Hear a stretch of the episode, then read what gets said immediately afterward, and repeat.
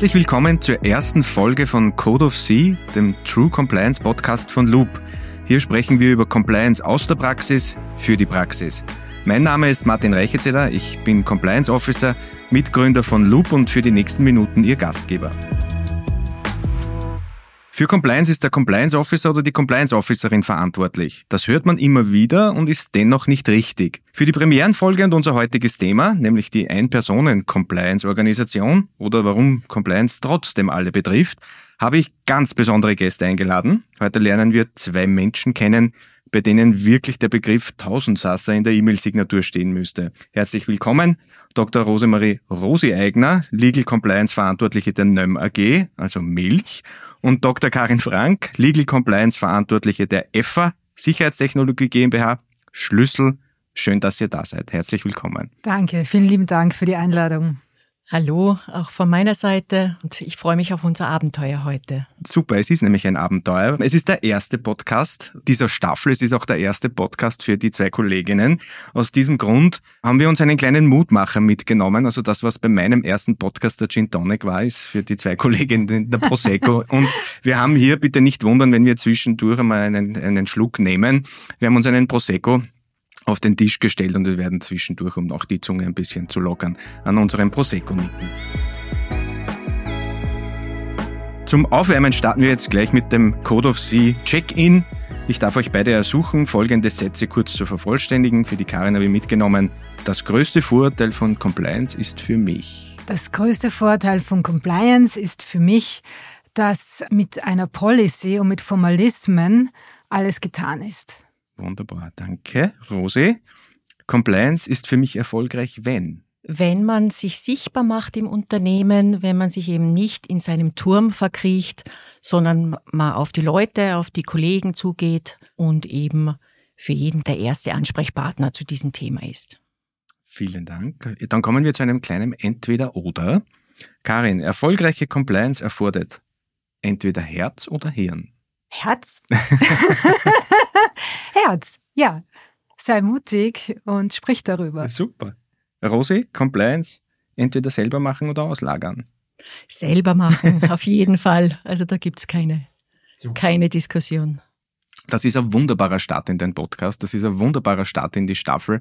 Ich darf kurz an dieser Stelle sagen, das war nicht vorbereitet. Also das war tatsächlich spontan und es freut mich, dass ihr so positiv und so, so mutig auch in diese Reise startet und mit mir diesen Podcast beginnt. Bevor wir in das Thema eure Herausforderungen und vor allem eure Tipps und Tricks einsteigen, würde ich gern von euch wissen. Das ist auch eine Frage, die mich beschäftigt hat zu Beginn. Compliance. Liebe auf den ersten Blick oder seid ihr da immer noch in der Aufwärmphase? Rosi, wie ist das bei dir?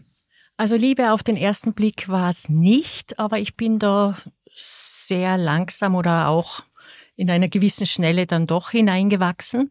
Jetzt ist es eine große Liebe, muss ich sagen, macht mir viel Freude. Und aber eben am Anfang war es schon ein bisschen ein sprödes Thema.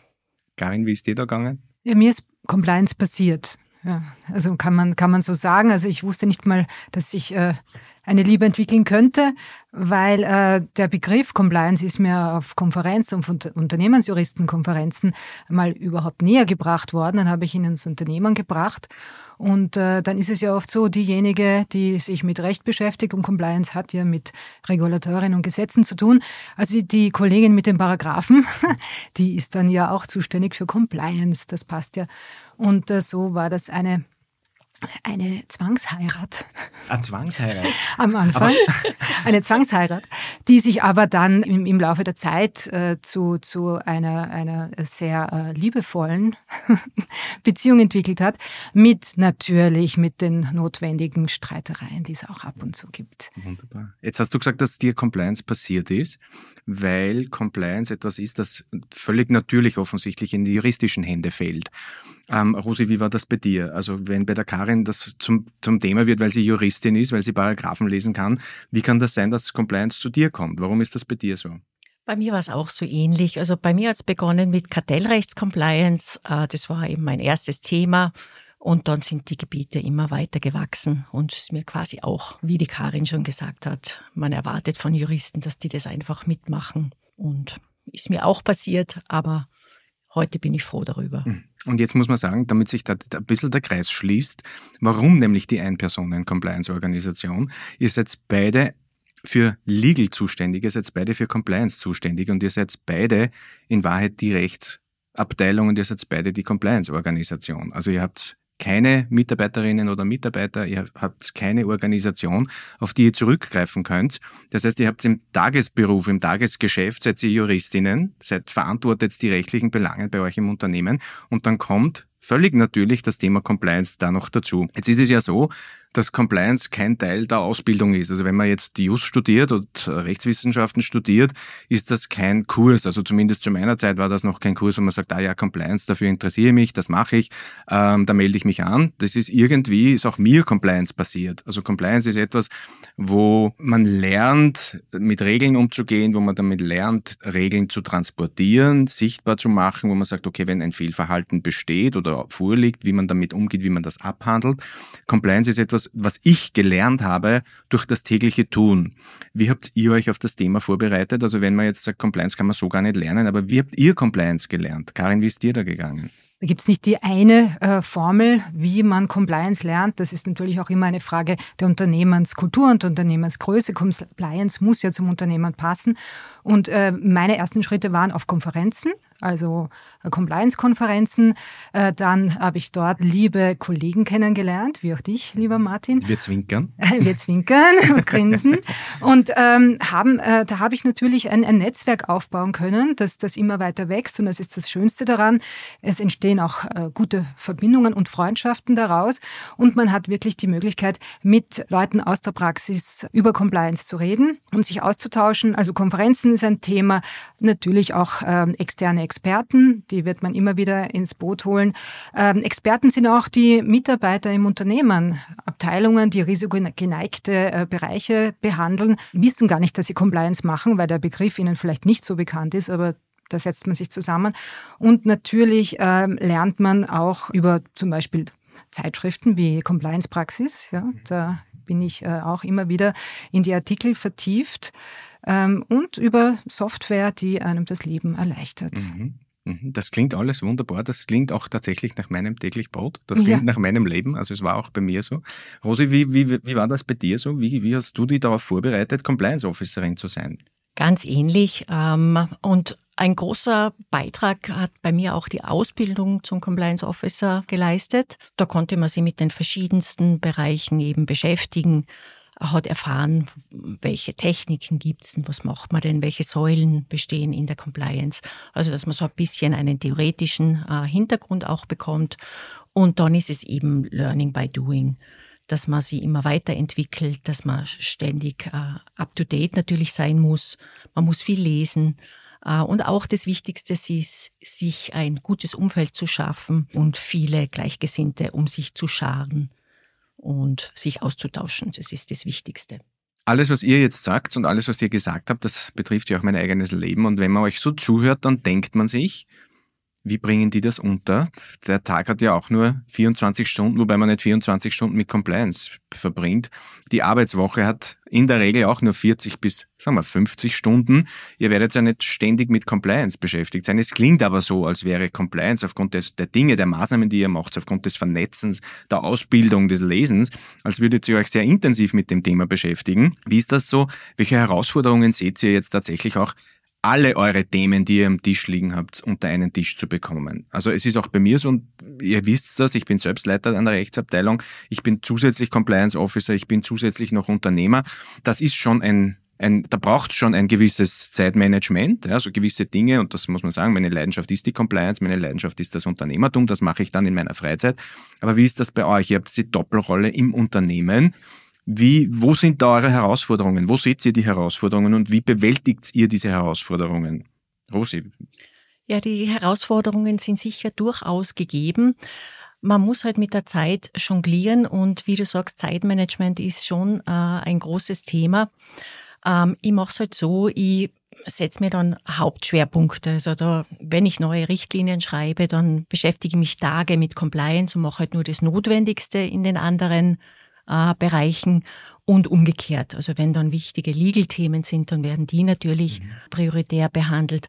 Also es ist so ein ständiges Jonglieren Natürlich ist die Zeit immer zu knapp, aber wir versuchen das bestmöglich alles unter einen Hut zu bringen. Also Schwerpunkte setzen. Ist Schwerpunkte setzen Feuer löschen? Karin, was ist bei dir, wenn du sagst, wenn es jetzt um Compliance geht, das klingt ja bei dir auch so, als würdest du sehr viele Dinge machen, aber schaffst du es dann tatsächlich die drei Grundfunktionen? Und für diejenigen, die jetzt nicht wissen, was die drei Grundfunktionen der Compliance sind, das ist die Prävention, das ist Erkennen, das ist Reagieren. Ich persönlich gebe noch eine vierte dazu, nämlich das Beziehungsmanagement. Also würdest du sagen, du hast Zeit für diese Grundfunktionen der Compliance oder ist es tatsächlich ein Feuer löschen? Für meinen Aufgabenbereich, so wie ich es jetzt lebe und, und äh, versuche auszufüllen, ist es in erster Linie kein Feuer löschen, sondern äh, ich versuche wirklich mit der Prävention zu gehen. Es ist genau wie die Rosi gesagt hat, ein, ein Versuch, das Unmögliche zu machen. Compliance ist oder wird von manchen als ein richtig großes Monster wahrgenommen äh, und man kann eigentlich damit so umgehen, dass man so How to Eat an Elephant, also Stück für Stück, Scheibchen für Scheibchen, Schritt für Schritt nähert man sich den Aufgaben und setzt halt Schwerpunkte oder äh, ähm, ähm, fokussiert sich mal auf ein Thema. Aber wirklich, also wie ich es derzeit äh, wahrnehme und lebe, ist ist es mehr in der Prävention angesiedelt, das äh, Thema Compliance, Gott sei Dank. Das heißt, ich nehme mir Zeit, äh, Schulungen vorzubereiten, mit den, also wie schon vorher erwähnt, risikogeneigten Abteilungen auch zu sprechen, mich abzugrenzen, was nicht immer leicht ist, von den klassischen Compliance-Themen, die ich bewältige, zu den Compliance-Themen wie zum Beispiel Produktcompliance. Das ist bei einem herstellenden Unternehmen. Was macht äh, ihr für diejenigen, die die EFA nicht kennen? Ja, wir sind, äh, wir sind also ein Familienunternehmen seit über 100 Jahren am Standort in Wien und produzieren und entwickeln mechanische und elektronische Schließanlagen. Schlüssel. Also Schlüssel, genau. Für die, die das Wort Schließanlage vielleicht nicht so im täglichen Vokabular haben, wir machen mechanische und digitale Schlüssel. Und natürlich die Schließtechnik, die dazugehört, ja. Genau. Und da gibt es sehr viele Themen zum Thema Produkte, Produktentwicklung, Produktcompliance. Und die Tendenz ist da auch, dass ich das teilweise auch am Schreibtisch habe, die neuesten Verordnungen von der WU, von Chemikalienrecht, REACH-Verordnungen, äh, CO2-Emissionen. Und da äh, ist es ganz wichtig, sich im Unternehmen auch Verbündete zu schaffen und die ins Boot zu holen und auch klar zu machen, die Themen sind eben nicht nur meine, sondern auch eure. Danke, Karin. Bei dir merkt man ja jetzt, du hast einen themenspezifischen Schwerpunkt. Du hast auch quasi einen, einen Schwerpunkt in den Grundlagen, in den Grundpfeilern der Compliance, nämlich die Prävention. Äh, wenn ich an die Prävention denke, dann ist das eh schon sehr viel Arbeit, weil das ist aus meiner Erfahrung und wenn man aus der Praxis kommt, dann ist das aus meiner Sicht 80 Prozent der Tätigkeit eines Compliance Officers, einer Compliance Officerin. Also ich weiß nicht, ob ihr mir da zustimmt, aber das ist das, was eigentlich unser tägliches Brot ist. Das ist das, was der Schwerpunkt unserer Arbeit ist. Mhm. Rosi, wenn du jetzt, wenn du jetzt an deine Tätigkeit denkst, hast du auch themenspezifische Schwerpunkte? Also ist es so, dass du sagst, ich kann gar nicht alles machen, ich muss mich auch auf Themen konzentrieren ähm, oder auch auf Grundpfeiler? Wo liegt bei dir da der Schwerpunkt? Schon überwiegend in der Prävention natürlich auch. Ich sehe das genauso wie du, Martin. Wenn man gut in der Prävention arbeitet, dann spart man sich ja dann einige Fälle zum Nacharbeiten äh, oder einige Verstöße sogar. Äh, also das zahlt sich auf jeden Fall aus. Ich setze immer, also ich mache das immer so, dass ich jedes Jahr in den Schulungen einen gewissen Schwerpunkt setze. Also vorletztes Jahr war das, waren das Geschenke und Einladungen und heuer äh, so Diskriminierung, Diversity, also dieses, diese Gebiete. Ähm, darauf spezialisiere ich mich dann äh, verstärkt und versuche halt das möglichst lebensnah zu gestalten in den Schulungen. Jetzt habt ihr beide schon vorher, wenn man aufmerksam zugehört hat, habt ihr beide was ganz Wertvolles gesagt, etwas, das sich auch mit meiner Wahrnehmung deckt. Ihr habt jetzt die Erfahrung und ihr seid in der Rolle, dass ihr so diese, diese Ein-Personen-Compliance-Organisation seid. Ihr müsst das alles äh, handeln, ihr müsst das organisieren, ihr müsst das managen, ihr, die, ihr müsst die Verantwortung übernehmen. Ihr habt keine Kolleginnen und Kollegen, die euch unterstellt sind, denen ihr etwas delegieren könnt. Jetzt hast du vorhin gesagt, Karin, du bist nicht die einzige Expertin bei dir im Unternehmen du bist eine, die auf die Expertinnen auch zugeht, weil wenn es um die Technik geht, da kannst du zwar den Text lesen, aber die Technik an sich müssen die Techniker verstehen. Ähm, Compliance ist verbündet mit anderen Abteilungen, mit den anderen Organisationen. So, jetzt wirf ich noch ein und sage, Compliance ist Beziehungsmanagement. Die Rose sagt dann, ja, ich muss mich sichtbar machen, weil wenn ich sichtbar bin, dann schaffe ich auch Beziehungen, weil dann wissen die Leute, wo ich hingehe, dann bin ich sichtbar und dann kann ich auch Leute verbinden. Das heißt, das zeigt auch sehr schön, dass Compliance eine Brückenbauerfunktion hat. Das ist ganz wunderbar. Jetzt ist Compliance nicht nur eine Brückenbauerfunktion. Compliance ist, also, also aus meiner Sicht, ja, wenn Compliance erfolgreich sein will, dann muss Compliance progressiv sein. So, jetzt schaffen wir es, dass wir mit Experten reden, mit Expertinnen reden, dass wir uns vernetzen, dass wir uns sichtbar machen. Jetzt ist es so, dass wir natürlich auch über den Tellerrand hinausschauen müssen. Ja, also in meiner Welt ist Compliance ist, ist progressiv. Also Compliance Officer sind neugierig. Wir haben vorhin im Vorgespräch, also wir stehen ja schon eine Weile, wir haben ja schon mit Prosecco begonnen, wir haben den Prosecco mit reingenommen, wir trinken zwischendurch, jedes Mal, wenn wir ein bisschen einen Schnitt machen müssen, trinken wir noch einmal beim Prosecco, das heißt, es wird auch die Zunge ein bisschen lockerer, aber man wird auch tatsächlich im Gespräch ein wenig kreativer und plötzlich erinnert man sich daran, dass der Compliance Officer, die Compliance Officerin bunt sein muss. Ja, wir müssen ja kreativ sein, wir müssen neugierig sein, wir müssen mutig sein. Das, glaube ich, ist ja auch etwas, was ein Compliance Officer sein muss, der gerade frisch in die Rolle kommt. Wenn wir jetzt sagen, es geht um Beziehungsmanagement, es geht um, um, um den Austausch, es geht darum, Kolleginnen und Kollegen an die Hand zu nehmen, dann geht es aber in der Compliance auch darum, nach vorne zu blicken und zu schauen, welche Themen kommen dann noch auf mich zu. So, und das ist, stelle ich mir nur schwieriger vor, wenn ich ja sowieso schon für alles zuständig bin und für alles verantwortlich bin. Will ich denn noch neue Themen bei mir auf dem Tisch haben? Das ist das erste, will ich es überhaupt? Man wird sie, glaube ich, nicht wehren können dagegen. Ähm, aber vielleicht seht ihr das anders. Und wenn, welche Themen glaubt ihr, kommen denn jetzt auf uns zu? Also bleibt es bei der klassischen Compliance mit Korruption, Kartellrecht oder, oder entwickelt sich die Compliance in eine andere Richtung, wo wie, wie soll ich das jetzt sagen, wo man sagt, da kommt uns diese Kunst, die wir haben, nämlich zu verbinden, Brücken zu bauen, Schnittstellen zu schaffen, Beziehungen zu pflegen, kommt uns da zugute. Also Karin, vielleicht wenn ich da, dir das Wort gebe, was, was sind für dich Zukunftsthemen der Compliance? Und die erste Frage vielleicht noch beantworten, hast du Bock drauf auf diese neuen Themen oder ist das für dich so, wo du sagst, na bitte, ich bin, für mich ist es schon genug? Ja, das ist natürlich eine, eine tricky question, habe ich Bock drauf. ja, also ich würde mal damit beginnen, wenn du, wenn du Compliance machst und wenn du das äh, also grundsätzlich äh, auch ausfüllen möchtest, dann wäre schon gut, eine Persönlichkeit zu sein, die also neugierig ist, ja, und äh, die auch ein Verantwortungsbewusstsein hat. Ja, also du wirst wenig Compliance Officer finden, die sagen, aha, ich sehe da ein Problem, ist mir wurscht, ja, ich drehe mich um und gehe weg, ja, weil kann sich ja wer andere kümmern. Das ist von der von der Anlage her oder von der von dem, was was äh, uns ausmacht, einfach äh, ja wäre wär kontraproduktiv und ich glaube, das machst du dann auch nicht. Du machst keinen Job, wenn dich das nicht interessiert, was in der Firma passiert, wenn es dich nicht interessiert, wie es, den Mitarbeitern geht und wie es der Geschäftsleitung geht, weil letztendlich ja bist du ja für alle da und schaust ja, dass du das Risiko minimierst. Ich würde also, jetzt fast behaupten, wenn du das so sagst, dann, dann das klingt, als wäre man zum Compliance Officer, zur Compliance Officerin geboren. Ja, das, äh, vielleicht gibt es solche Fälle. Also ich bin es nicht. Ja, da muss ich ganz ehrlich sein, ich bin da, bin da hineingewachsen. Ja, aber das ist ja auch, es gibt ja auch Wachstumsmöglichkeiten. Ne?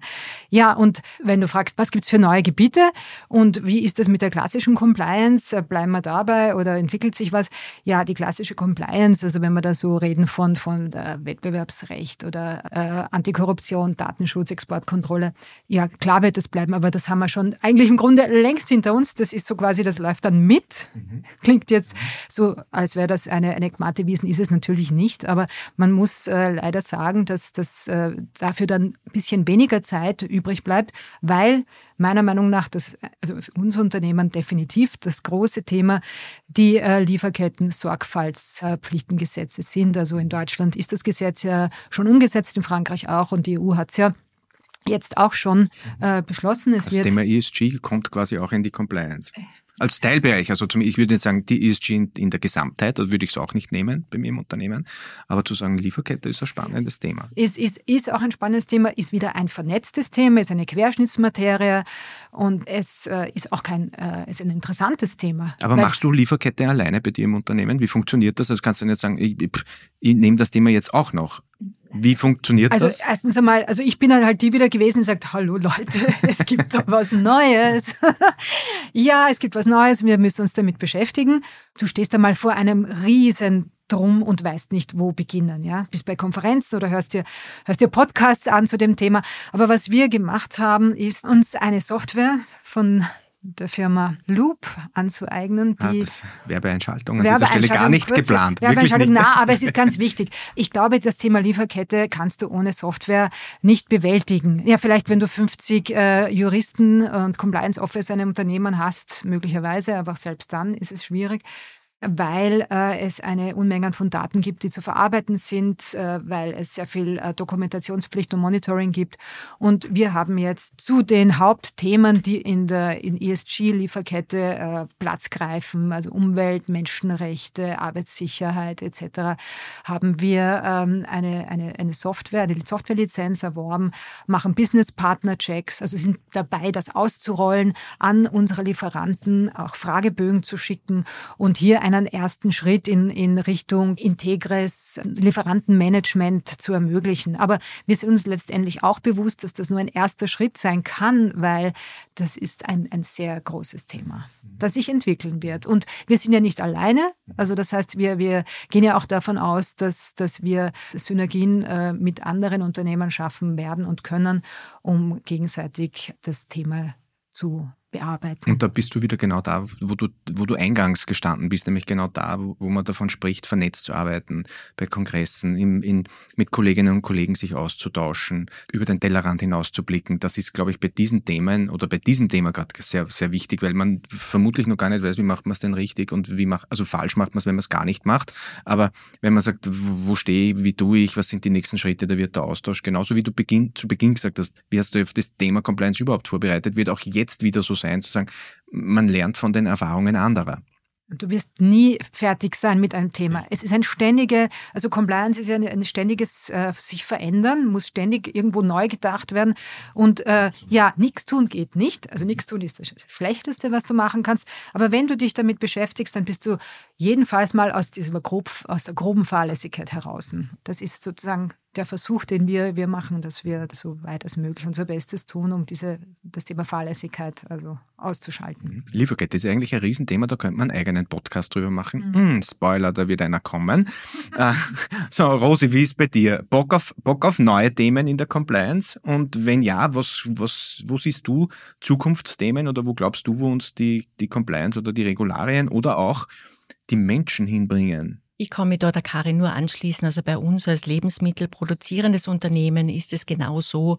Lieferkettenthema ist ein, ein wirklich großes. Äh, ich bin da in der dankbaren Lage. Ich habe da große Unterstützung von unserem Einkauf, unserem QM. Also da haben wir uns intern zusammengefunden und versuchen das äh, so gut es geht äh, zu regeln. Wir sind ja erst am Beginn der Reise. Diese Nachhaltigkeitsthemen sind sicher eine große Herausforderung der Zukunft, ähm, vor allem für uns auch bei der Milcherzeugung. Das ist natürlich ein großes Umweltthema, wissen wir nicht, wo die Reise hingeht und wir versuchen uns ständig zu verbessern in diesen Dingen. Mhm, sehr spannend, weil jetzt hat man zum einen die EFA, die international auch aufgestellt ist, zum anderen die NÖM, wo man das Gefühl hat, das ist ganz stark Regionalität und bei beiden Unternehmen ist offensichtlich Lieferkette und das Thema ESG ein Prio-Thema oder ein wichtiges Thema. Das ist sehr spannend. Wenn wir jetzt weiterdenken oder wenn ich jetzt an das, wenn ich zuhöre, Rosi, was du sagst, hast du gesagt, im letzten Jahr war gerade bei deiner Präventionsarbeit das Thema Diversität ein Fokusthema. Da möchte ich ganz kurz einen Appell auch geben. Also dass zum Thema Diversität gehören schlichtweg die Menschenrechte dazu. Also Diversität, Inklusion, Menschenrechte.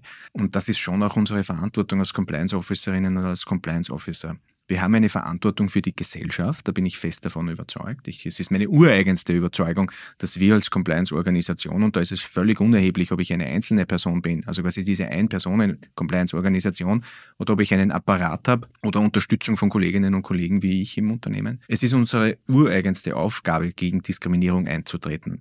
Und nur damit wir das an dieser Stelle kurz sagen und weil du es zum Thema gemacht hast, weil das auch Teil deiner Präventionsarbeit war. Aber der Verstoß gegen Menschenrechte kann nie ein Business Case sein. Also Integrität ist nicht verhandelbar. Das muss man an dieser Stelle sagen. Und das ist auch eine Kernaufgabe der Compliance, dass wir da entgegentreten. Also, weil es kurz zum Thema passt, wollte ich das an dieser Stelle auch sagen. Und ich merke Absolut. an eurem Absolut. Nicken, ich merke ja. an eurem Nicken, dass ihr mir dazu stimmt. Ich finde, wir sollten da zu, die, an, an, zu diesem Zeitpunkt vielleicht noch an unserem Prosecco äh, nippen. Ist eine absolute Kernaufgabe Absolut. von Compliance, ja. Und das passt wieder dazu, dass ja. man sagt, der Compliance Officer, die Compliance Officerin ist bunt. Und wir machen Arbeit für Menschen. Also für Menschen und mit Menschen. Also jemand, der sagt, die Compliance, das ist sehr regellastig, das ist richtlinienlastig, gesetzeslastig. Ja, no, na, das gehört dazu. Ja, weil das gibt gewisse Rahmenbedingungen vor, die einzuhalten sind. Aber die Arbeit in der Compliance ist Arbeit mit Menschen, für Menschen. Es sind die Menschen das Risiko, das mag man vielleicht nicht hören, aber das ist die Tatsache. Die Menschen verwirklichen das Risiko, aber die Menschen sind auch die Lösung. Und dazwischen sind wir. Wir sind das Bindeglied dazwischen. Wir sind für diese Beziehungen verantwortlich. Und wenn jemand sagt, boah, Compliance, das, das ist mal, da muss ich ja Jurist sein, da, da werfe ich gleich die Frage in den Raum, weil das haben wir noch gar nicht diskutiert, weil jetzt seid ihr zwar beide Juristinnen und es ist euch passiert, weil ihr Juristinnen seid, aber würdet ihr sagen, als Compliance Officer muss ich oder als Compliance Compliance Officerin, muss ich Jurist oder Juristin sein oder kann Compliance auch jemand anders? Rose, wie siehst du das? Man muss nicht unbedingt Jurist sein. Es erleichtert ähm, vielleicht die Arbeit, weil man halt schwierige Texte lesen kann, Rechtstexte lesen kann als Jurist. Aber ich glaube, das ist keine Grundvoraussetzung. Also wenn sich jemand dafür interessiert, kann das sicher jeder machen. Mhm. Karin, wie siehst du das? Ich denke mir, ein ganz wichtiger Punkt ist, dass man ein Unternehmen kennt, ja, dass, äh, dass du ins Unternehmen integriert bist, um die Zusammenhänge zu sehen. Und dafür muss man jetzt nicht unbedingt Jurist sein. Ja, hilfreich ist es, weil wir ja gewohnt sind, auf eine gewisse Weise strukturiert zu denken. Aber es kann auch jemand aus der Finanz sein, also so das, da gibt es da, gibt's da keine, keine Einschränkungen. Ähm, ich denke mir, was, was wichtig ist als, als äh, Compliance Officer, dass du eine Person bist, die ein gewisses Standing im Unternehmen hat. Weil wenn jemand eingesetzt wird als Compliance Officer und die Leute sagen, ja, wenn der oder diejenige das macht, okay, dann weiß ich, dass das irgendwo ernst genommen wird, das Thema. Mhm. Und das ist wichtig. Also Absolut. Also das heißt, äh, fürs Recruiting, man muss einfach äh, eine Person auswählen, die dieses Standing auch ausfüllen kann. Und breite Schultern hat. Compliance ist so, so, auch wenn wir das jetzt so schön darstellen und wenn wir sagen, es ist so bunt, es ist super, es ist, macht uns neugierig, es ist die Arbeit mit Menschen, es sind spannende Themen, neue Themen, der Blick über den Tellerrand, aber es ist trotzdem auch eine Arbeit, wo man mit Gegenwind rechnen muss. Ja, manchmal kommt mir auch vor, es ist ein bisschen eine einsame Arbeit, weil man ja alleine mal, ich habe jetzt äh, so ein Bild von mir, so wie, wie ein Cowboy, der seine Herde alleine in der Prärie vorantreibt, ja, und jedes, jedes Herdenvieh ist ein Compliance Compliance-Thema und man schaut sich mal, na hoffentlich, hoffentlich finden sie den Weg da eh durch, das, durch den Gatterzaun durch oder was. Und dann. Ja, zum Schluss sind sie bei der Nöm. Dann sind bei der, dann, ja, ja dann, dann, dann kommt die, ja, genau. Aber irgendwann trifft man auch eine andere Herde, ne? Und dann, aber der, gut, jeder Vergleich hat dann seine, seine Lücken. Aber, jeder Vergleich. naja, aber also wenn, super. Wenn wir reden über Compliance und, und landen bei Kühen. Ja, landen bei Kühen und das, das, das, das passt. Ja, das, das passt super, ja, gell? ja. Das versuchen den Schlüssel irgendwie einzubauen, aber ja. ähm, na, aber manchmal ist es schon eine einsame Geschichte und, und man, man sitzt da und hat so das Gefühl, ja, wer versteht sie mich denn überhaupt? Und dann sind die großartigen Momente, wo du merkst, es findet doch, äh, es, es, es verbinden sich die Themen. Und äh, das, das macht sehr viel Spaß. Und dann schließe ich da den Kreis. Und werfe in den Raum, dass der Compliance Officer vielleicht nicht immer der Cowboy ist, sondern auch vielleicht Teil der Herde, weil der Compliance Officer, die Compliance Officerin ist ein Herdentier. Weil wir sind ein Rudeltier, das muss man ganz ehrlich sagen. Wir, wir funktionieren nicht ohne andere. Ja, so, so, kann man vielleicht den Kreis wieder schließen. äh, äh, mit dem Schluss, da muss ich schon sagen, ähm, äh, wir haben noch eine kleine Runde, eine ganz eine kurze. Und zwar den Code of C, das C-Word, ja, also quasi das C-Wort. Was bedeutet Compliance für euch in einem Wort zum Abschluss? Liebe Karin, ein Wort, was bedeutet Compliance für dich? Vertrauen schaffen. Vertrauen ja, schaffen. würde ich sagen. Zwei Worte, aber Vertrauen ja, bleibt hängen. Das Vertrauen. ist super. So viel zum Thema Regeltreue, wenn man sagt, ein Wort kommen zwei. Naja, das mir ein bisschen ich, Nein, ist super, ist, nein, ist ganz großartig, ist ganz großartig. Rose, ein Wort, was bedeutet Compliance für dich, das C-Wort? Dann halte ich mich jetzt streng an das eine Wort, Fairness. Ganz großartig, ganz großartig. Das ist beides wunderbar positiv. Es ist Vertrauen schaffen, positiv. Es ist Fairness, positiv.